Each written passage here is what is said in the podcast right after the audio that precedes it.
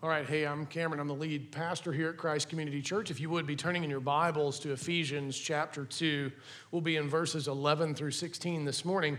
And just to remind you of the golden thread that was that is running through the book of Ephesians that began at the very beginning, this idea of grace and peace.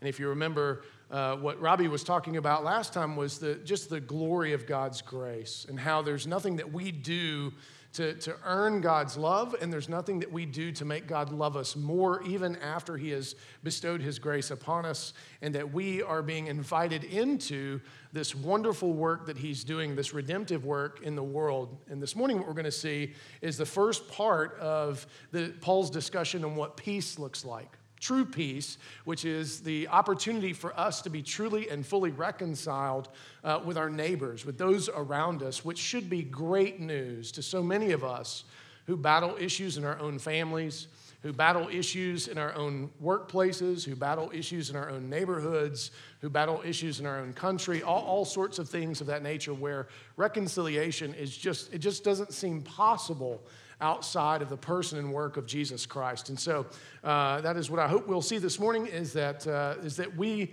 we must remember who we are apart from Christ as hopeless without God and know who we are in Christ as reconciled in peace to God and our neighbors. It's a matter of remembering who and whose we are, to say it a little bit shorter. So, the opening question that I have for you um, is uh, and it's kind of a trap question, so I'll just tell you that. I mean, I'm asking questions, so it's probably a trap at some level. Uh, and so, w- what is most definitive of who you are at present? Like if I came to you and I said, hey, wh- how would you describe yourself? Like if you, if you had to use one word, if you had to define you at current, what would it be? Now, most of you think, well, that's a terrible question. And it is kind of a bad question because it's, it's a bit of a moving target, is it not? Right? So, at present, tips the hand that we in this world uh, go through a number of things that are definitive of us, right? Most of you, if you are fresh off of making some large mistake, that probably is what is currently defining you. Some of you, if you're fresh off of some great victory, right, that, then, then maybe, maybe that's what defines you. But how long do either of those things last? They don't, do they? Right? I mean, some of us still live in the glory days, right? Like, I, I'm still pretty certain I, I, I, can, I, can, I can play basketball, I can ball. Uh, anytime I make sudden movements, it, it's not there anymore. It just isn't there anymore. The ACLs are not as tight as they used to be, and the hips, the whole nine. Like Susan's all the time, like, I'll start to make some sudden movements in the house, and Susan's like, ho, ho, ho, ho, ho. You're gonna break, you're gonna hurt something, and I don't have time to put you in a home or have to convalesce you. So let's just let's stay in our box, stay in our lane, okay? Uh, and so while we may try to return to that glory, it, it's always fading, is it not? It, it doesn't have the same feeling now, what's interesting though is our mistakes tend to stay in sharper relief for longer than do our victories, do they not? Which is why I love the way uh, in Luke 7, when the woman who is, comes to anoint Jesus' feet, the description of her is she is someone who is known to be a sinner. It actually doesn't give a definition. We've guessed at what we think it probably was, and, and maybe that's accurate. But my suspicion is that Scripture leaves it ambiguous so that any of us could step into that space and, and know what it's like to be defined by your sin, which many of us do. We know the, the, the, just the poisonous, venomous taste of being defined by our mistakes, being defined by our sins.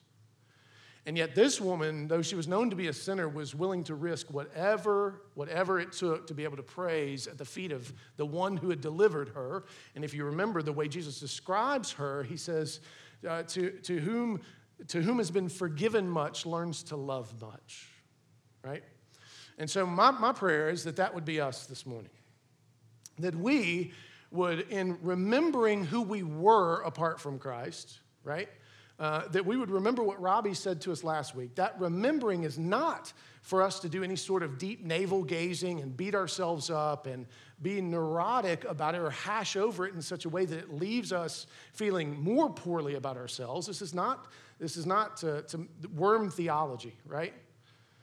But what it should do is help us recognize how great the sacrifice of Christ on our behalf. How loving that the God of the universe, the creator of the universe, said, I see a gap between us, and I know you can never make it back across, but I will come to you. I will condescend to you. And, and there's going to be a particular way in which it's described in this passage that I think we ought not miss, and the table will help us out an awful lot at the end as well. To remember, it was not without cost. And so, with that being the case, as you kind of think about how are you defined, right? That's, that's a hard question, but one we often, we do wrestle with it because it's often being asked in a number of ways. Either when someone accuses you of something, they're defining you, right? Or when you accuse yourself or you celebrate for a second or whatever it may be, this is something that haunts us, and we need a firm foundation because this stuff just changes too much.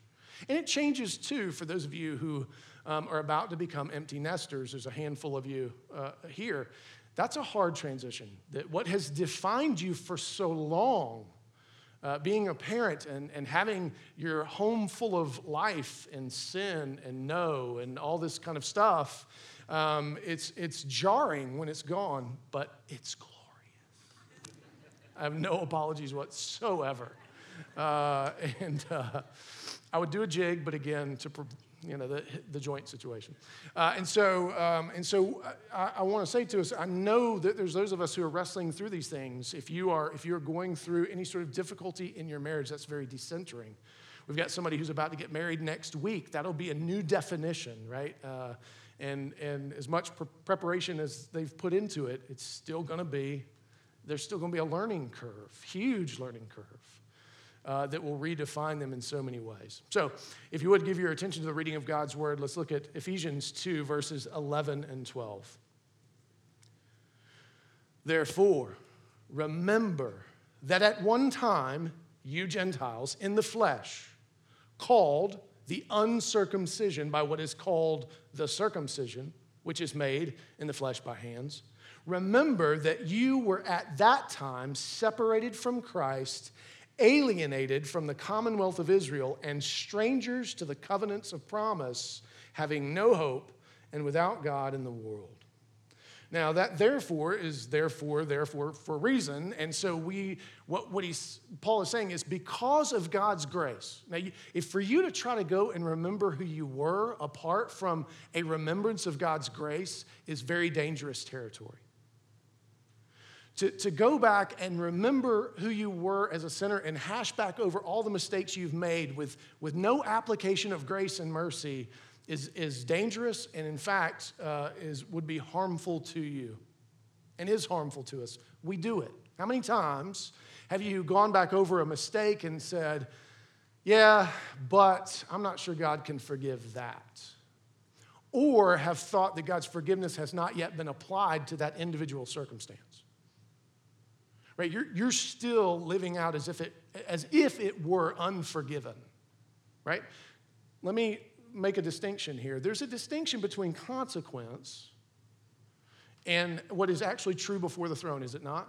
There are some consequences that we do have. I mean, there's no getting around it in toto. You will have to live out and bear out for some length of time, right? However, that doesn't mean that it's definitive. What I mean by that, it doesn't mean that's how God views you. Remember that you, we who are in Christ, when God looks upon us, what does He see? He sees the applied and finished work of Christ as definitive of who you now are. And we have this time between the now and the not yet to grow in our understanding of that for the purpose of which, when we get to heaven, it will be all the more glorious. So this isn't, this isn't hash back over your sins and remember how awful you were. No, it's because you have first set the pillar, the, the cornerstone, the lodestone of God's grace, that now you can turn and remember who you were. so that you look back to the cross with bigger eyes, bigger awe, bigger glory, right? And so he's just trying to get them to not forget how much God loves them. That's the purpose of this. And so he says, therefore, because of God's grace, now remember that at one time you Gentiles in the flesh. Now we know that Gentiles were just everybody who's not a Jew, right? Uh, that was not born or native Jewish. In the flesh is a very important phrase. That's a temporary condition. That doesn't mean it's definitive. Now, I'm using definitive in its ultimate sense, right? That, that which says who you are and whose you are ultimately. So their Gentileness was not definitive. And we've heard this again and again and again in Ephesians, right? It's why the doctrine of predestination is a doctrine of grace, not abuse, not separation, but inclusion, right? He says, before the foundation of the world, God predetermined that you, the Gentiles who don't have any access, and he repeats it here again, who have no access to the means of grace, that you would have a way in and through the person and work of Jesus Christ. Amen? And so, what we see here is that this was not definitive. And here's, here's what's even more important. Notice what he says next he says, called the uncircumcision by the circumcision. Now, for those of you who are nervous about what I'm about to say next, I'm not going to get into all the details. But I do want to point out that there was, a, there was a group of people, right? It wasn't just that their flesh was defining them limitedly, but also there was a group of people external to them who were saying, here's who you are, right? And to be called the uncircumcision was to be called out. You're not in. You are other than. And in fact, the way the Jews used it in this case was to declare those people unworthy. Now, what's interesting about his language is he says, by those who are called the circumcision who do this in the flesh. Now, that phrase is actually the same phrase that's used for the fashioning of an idol. Whose idea was circumcision? It was God's idea, right? And if you remember what covenant it was associated with, it, that, that should have been definitive of how they viewed it, right? So, what covenant was circumcision associated with? The Abrahamic covenant. And in the Abrahamic covenant, if you remember, Israel was chosen for one purpose. What was that purpose? To bless the nations, to serve as the priesthood, not the judge, not the jury, not the executioner the priesthood. And what are priests supposed to do? They are supposed to proclaim the forgiveness of God, not as theirs to decide, right? It's not that the priest could say, well, yeah, Bill, nah, probably not so much. Amanda, yeah, she makes it in. You know, it's not that the priest had that sort of authority. They didn't, did they? What they had the authority to do was proclaim the glory of God and God's love for the nations. And they were to proclaim it in such a way that it would be a welcoming thing, not something that would drive them away. So the sign that they were given was to remind them perpetually that they were God's people, their children were His, and they had a purpose. Now, what they ended up doing with it is turning it into an idol. They made it an, a measure of distinction so that any who didn't have that sign were out, right? Instead of recognizing that those who don't have the sign, those are the folks you want to welcome in. It helped make it clear that those are the people you're supposed to be reaching, those who don't have the sign. So they should have had uh, mercy and, and hospitality and grace toward these folks, but they didn't. Instead, they made it a definitive distinction instead of a means of grace by which they would serve the purpose they were called to. And so, Paul is doing a lot here rhetorically, very quickly. He's saying a lot to a bunch of different people. He's actually taking the Jews somewhat to task as well for failing in some measure to do what it was they were called to do. That's why he says this was, it ended up just becoming something that was made in the flesh with human hands. Instead of evidencing the circumcision or the transformation of the heart. It was an external sign for the internal reality. And so, straight away, what Paul's saying is your flesh doesn't ultimately define you. Who you're born to, and that's good news for some of us, for those of us who've been born into some really difficult circumstances. Um, I've shared with you all a number of times. I was born into a very difficult set of circumstances in my family. And so, fortunately, it has not been definitive. There were times I thought it was. There were times that I thought it was like gravity. It was a foregone conclusion that depression and even suicide was my lot in this life. And so that has not been true. Christ has stepped in and said, No, that is not who you are to me. That is not who you are before the throne of God. It is not who you have to be in this world. Why don't you turn your gaze from the things of the earth and look to the right hand of the Father, where Christ is seated on high, where your life is hidden, and it will be revealed in glory? That's just Colossians 3. And so he says, Your flesh doesn't define you. What this other group of people who thought they were the only chosen people, what they say about you does not define you, right? How many of you struggle? I'm sure this is really acute in both middle school, high school, and maybe even college. How many of you have struggled with, and, and I'm sure it goes on, I think, I, I, it just feels more acute during those seasons. But how many of you have struggled with how someone else has defined you? Right? Because, because you were more musical and a boy. You were artsy and a boy, or you were, you were athletic and a girl. Right? Scientific in a girl or whatever it may be that we use to try to define and cut one another off. We, we made a mistake, and that's all you ever hear about, right?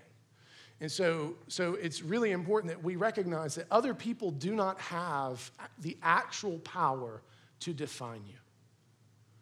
How many of you have wrestled with that because of some church you went to? Uh, and the leaders of the church set you, set, set a thing over you right? That you're this, and that's how you're always dealt with. How many times have you heard that even maybe from a spouse? A spouse speaks something over you, and you don't know how to get out from under the weight of that. Could be a family member, could be any circumstance. But what Paul is saying is so important for us to hear such great news.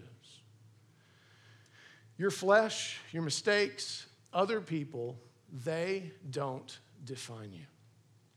Amen? And if that's not good news to you, I, I, don't have better news than that. Because I do think that is a lot of where the battle rises and falls, does it not? So much of what we do in this world is about rating and about comparing and about thinking about and wrestling through and, and, and trying to get out from under. And yet, what Paul is saying is that has been leveled. That no longer has to be the case. Again, doesn't mean there's not consequences. It should hurt when someone speaks an ill word over us, when someone you love tries to redefine you in a way, or limit you in a way, or act as if you can't ever grow or change.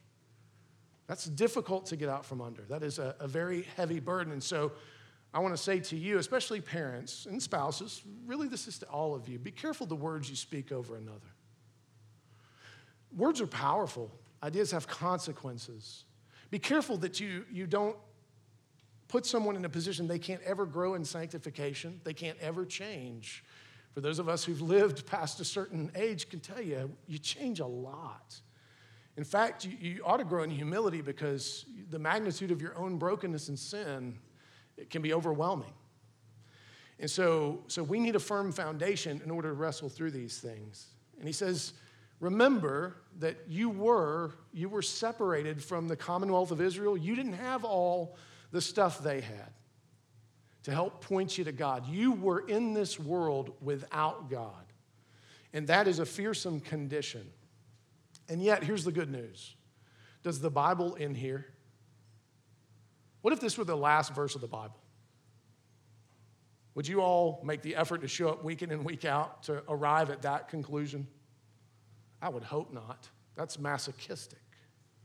But hear from Peter T. O'Brien what it is that uh, uh, he says this, this ought to do for us.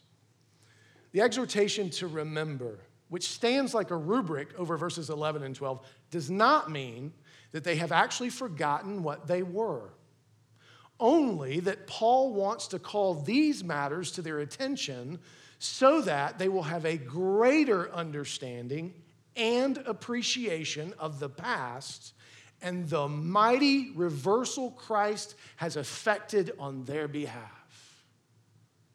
The privileges which they now enjoy would be appreciated all the more if they reflected carefully upon the spiritual condition from which they had been rescued. And, and that is good news to us, again, that we're not left to go over our mistakes again and again and again without any benefit whatsoever. And so the question that I have for you to consider is have you ever been defined by what you lacked? Or you weren't according to someone else's, or maybe even your own definition of your worth? Now, that, that's a question probably, maybe leave that for Monday or Tuesday. Uh, meditate on the, the better question coming for the Lord's day. But it is worth considering because so often it is those things that are having the biggest say over us instead of the pronouncement of your forgiveness in Christ that He announces every time an accusation comes up before the throne about you. Did you know that? Hebrews makes it very clear to us that Christ's work, while finished in terms of redemption, is not finished in terms of reminder. And so he continues, whenever an accusation comes uh, of, of one of his, of one of God's children before the throne, he makes intercession. Now, why would Jesus need to continue to make intercession if his work in redemption is finished? Because we are so quick to forget because we are so quick to move on and let other voices thunder louder over our hearts and minds than the one that is spoken for all eternity. So praise be to God that He keeps leaning back across and saying, No, that is not definitive. Yes, they messed up. Yes, they didn't do what they were supposed to one thousandth more time. But God, they are mine which means they are yours. And may they rise again to a new day knowing that's true, that your mercy, your grace is new every morning. And may the Spirit be at work to remember. And so he sends the Spirit again and again and again to remind us of who and whose we are. And with that being the case, what, if that's true, and I believe it is, then what hope did we ever have apart from Christ? What hope could there ever be that we could ever get any of this if it were not for his finished work, his consistent reminder, and his guaranteed coming again to make all things new? Let's turn back to the text and hear the rest of the good news of the peace of Christ that has come, uh, that doesn't leave us defined by who we think we are or who others think we are, but by who Christ declares us to be. Listen at these words. And remember, this is a bit of an echo even from uh, 2 1 through 10. You remember that great turn of phrase, but God. This time we get, um, but Christ. But now in Christ Jesus, you who were once far off, you have been brought near by the blood of Christ. For he himself is our peace who has made us both one and has broken down in his flesh the dividing wall of hostility by abolishing the law of commandments expressed in ordinances, that he might create in himself one new man in place of the two, so making peace, and might reconcile us both to God in one body through the cross, thereby killing the hostility. And so, what we have here is while the left to our own devices, we will define ourselves so poorly, we will define ourselves so toxically. Left to your devices, you're going to define me narrowly. You're going to define others poorly and toxically. We just do it. We, we are cynical. We are uh, we just we don't we just don't trust, and for good reason at times, right? I mean, if, if you if enough data points show up, then yeah, it's justified. But he wasn't, he wasn't okay leaving us there. And so Christ didn't just come and make a contract. Christ didn't just come and, and be just obedient enough. Do you see the cost? But now, in Christ Jesus, through his blood, this was a costly purchase. We who have been purchased out of the slavery of sin, we who have been called out of darkness to walk in his light, in his marvelous light, to use the scriptural term, we have been granted access, relationship with the creator of the universe to be redefined as sons and daughters of the God Most High, whose name we ought to ascribe glory and honor and praise because of what he has done for us. And he was willing to pay that cost. He was willing to endure that shame of the cross, as Hebrews again tells us, for the joy that was set before him, which is our redemption. Now, again, it's, sometimes I think we wrestle with the emotions of God. Like, eh, I mean, really, I mean, it's, it's kind of fatalistic, right? I mean, why would Jesus take joy? He knew it was going to happen. Or did he in his humanity? That's a whole other conversation. But why can't God show emotion since we are fashioned in his image and we show emotion not rightly? That's part of the fall. I mean, emotions didn't show up with the fall, emotions have been affected by the fall. So God can show joy. He can take, he can, he can take and show grief when things aren't the way they're supposed to be, which is why he's willing to go to the lengths that he did that Christ would be our peace in fulfillment of Isaiah 9. What's one of the great names of Jesus? What is he the Prince of? He's the Prince of Peace. And what a great passage that is where he says, To you who sit in darkness, come out. Come out and behold, the war is over. He says, All that, the, the swords have essentially been beaten into plowshares. We're all going to become farmers. Isn't that awesome? I saw a documentary last week, so I'm prepped. I think I'm ready. One hour and a half documentary, and I'm ready to go. Right? And so, no, I don't know what I'm talking about at all. Adam Wilson just died in his soul a little bit.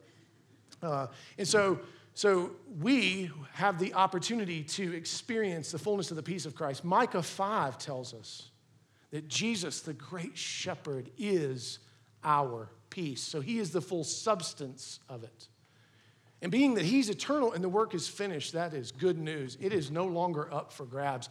The question is will we participate in the works of reconciliation to which he has called us?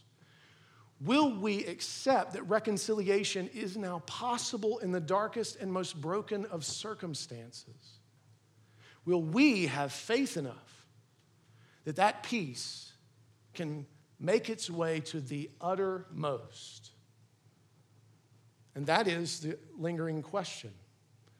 Is will we take up all this that has been done, that dividing wall of hostility, which was physically in place in the temple at that time?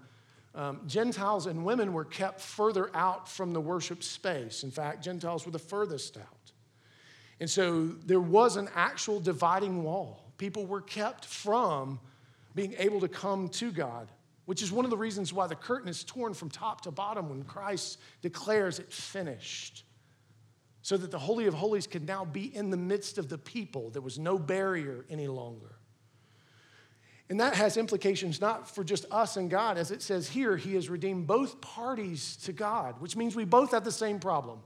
Even though the Jews had the, the law, even though the Jews had the circumcision, even though the Jews had the rainbow uh, in the, in the uh, Noahic covenant, even though they had all of that stuff, the promise of the Messiah, it didn't matter. They were still separated. And God was willing, in and through the person and work of Christ, to restore both of us to, to Him and to one another. There's both the horizontal and the vertical aspect. And too often we act as if the horizontal aspect um, has not been reconciled. We act as if there's all sorts of dividing walls of hostility between us that cannot be, that cannot be brought down, when in essence, no, they, they've already been brought down. The question is will you take up the means of grace to cross over those once those things that were once barriers and pursue now there's a qualification that Paul gives us another letter. You can only pursue peace as much as it depends on you, correct? So take heart for those of you who are not being received, and there's many of you I know in here, you're not being received in that regard.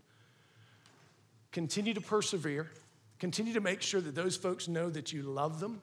Continue to keep it before them in some way, shape, or form at a rate that the Holy Spirit leads you to do.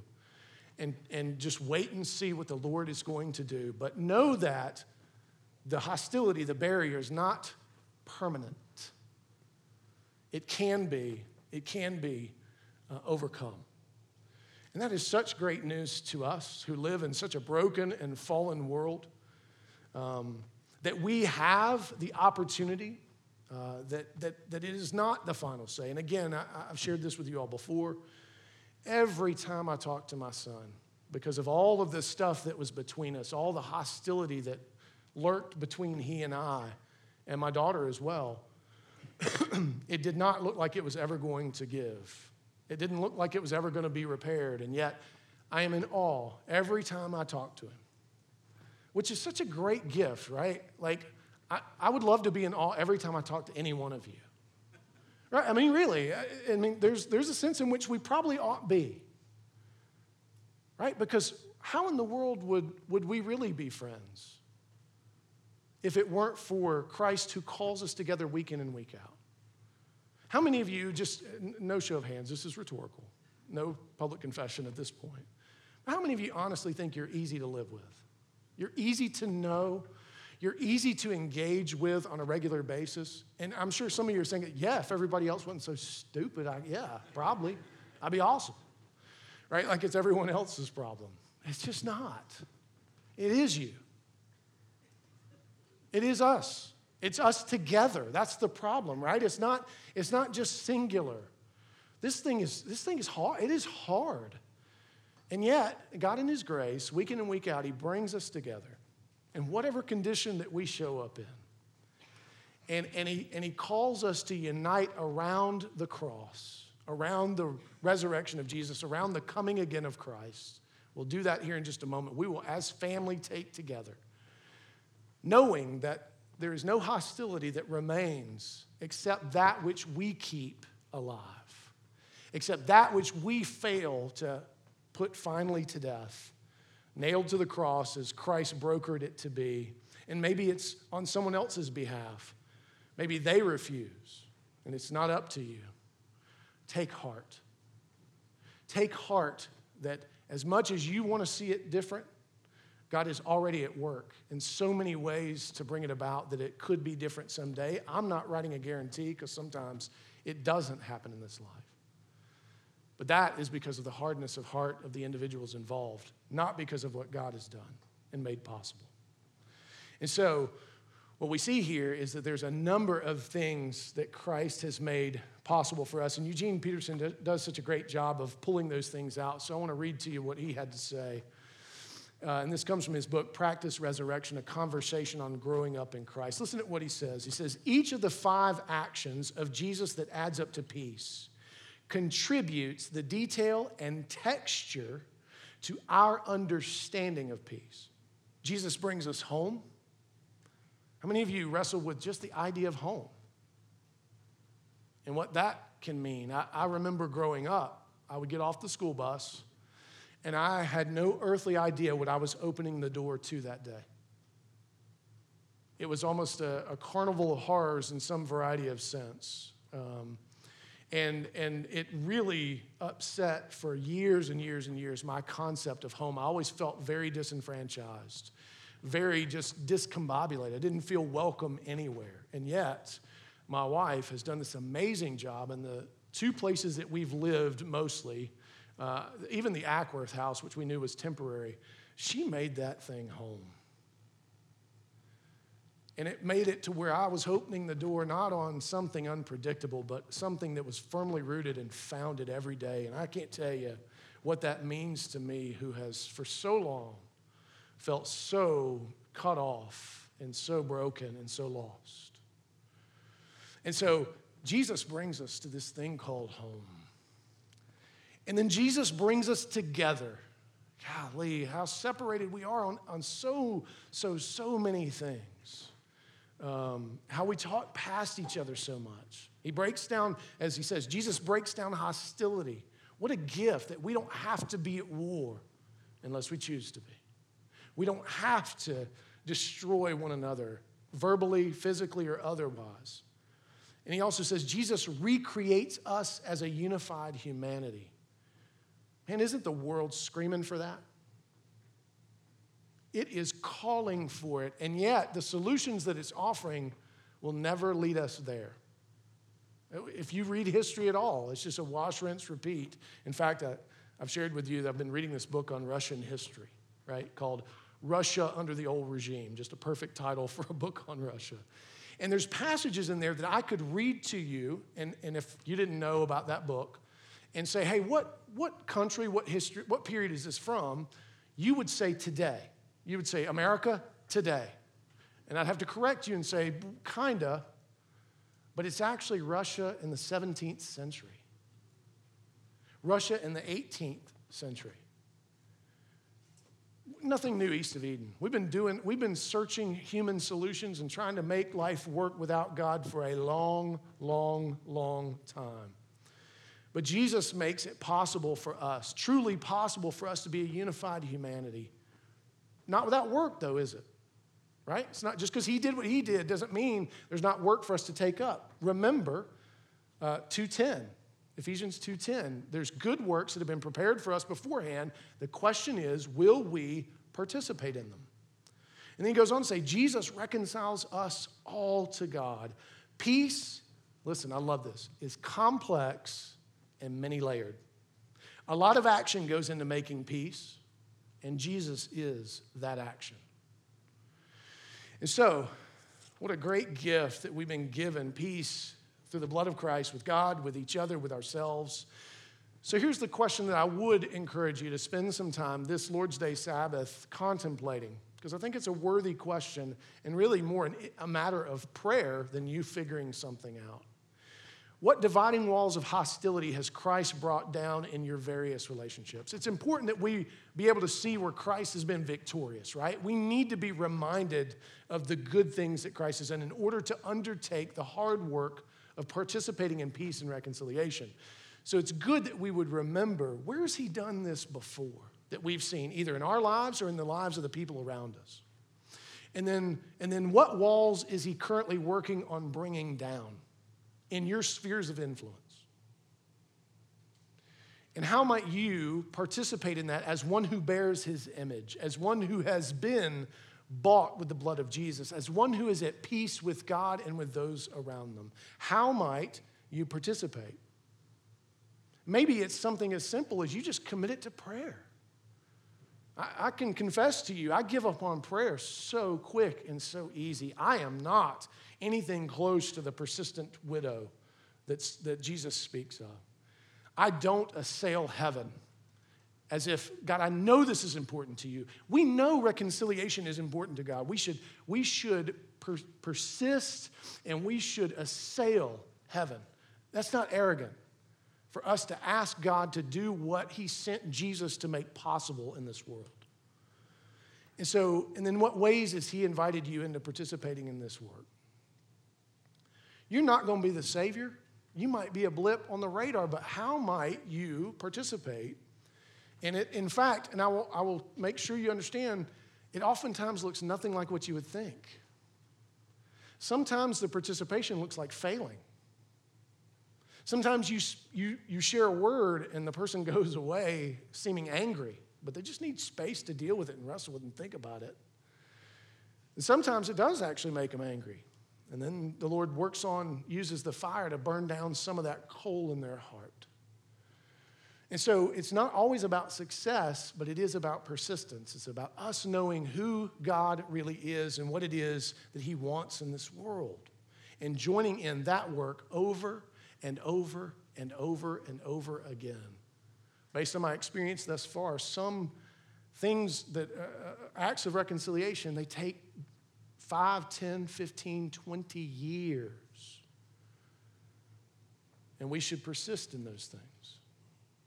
We don't like the 20 years, like those of you who are like five, when you hit 10, 15, 20, like you lost me a little bit.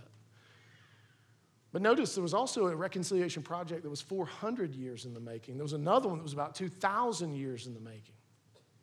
God is patient, He is kind, He is long suffering, and so should we be with these potentialities for reconciliation. Again, how will the world know who we are? By the love that we show one another. All right, now you got to think about this for a second. Me just being nice to you all at the front door right? Do you think the world goes, man, that Cameron, he is a he is a fantastic greeter. Like if I had a greeting position and I need to hire somebody, he's my guy. Uh, he's, he, as a Christian, he's amazing. Is that you think that's it, or or saying no, no, no, you go first.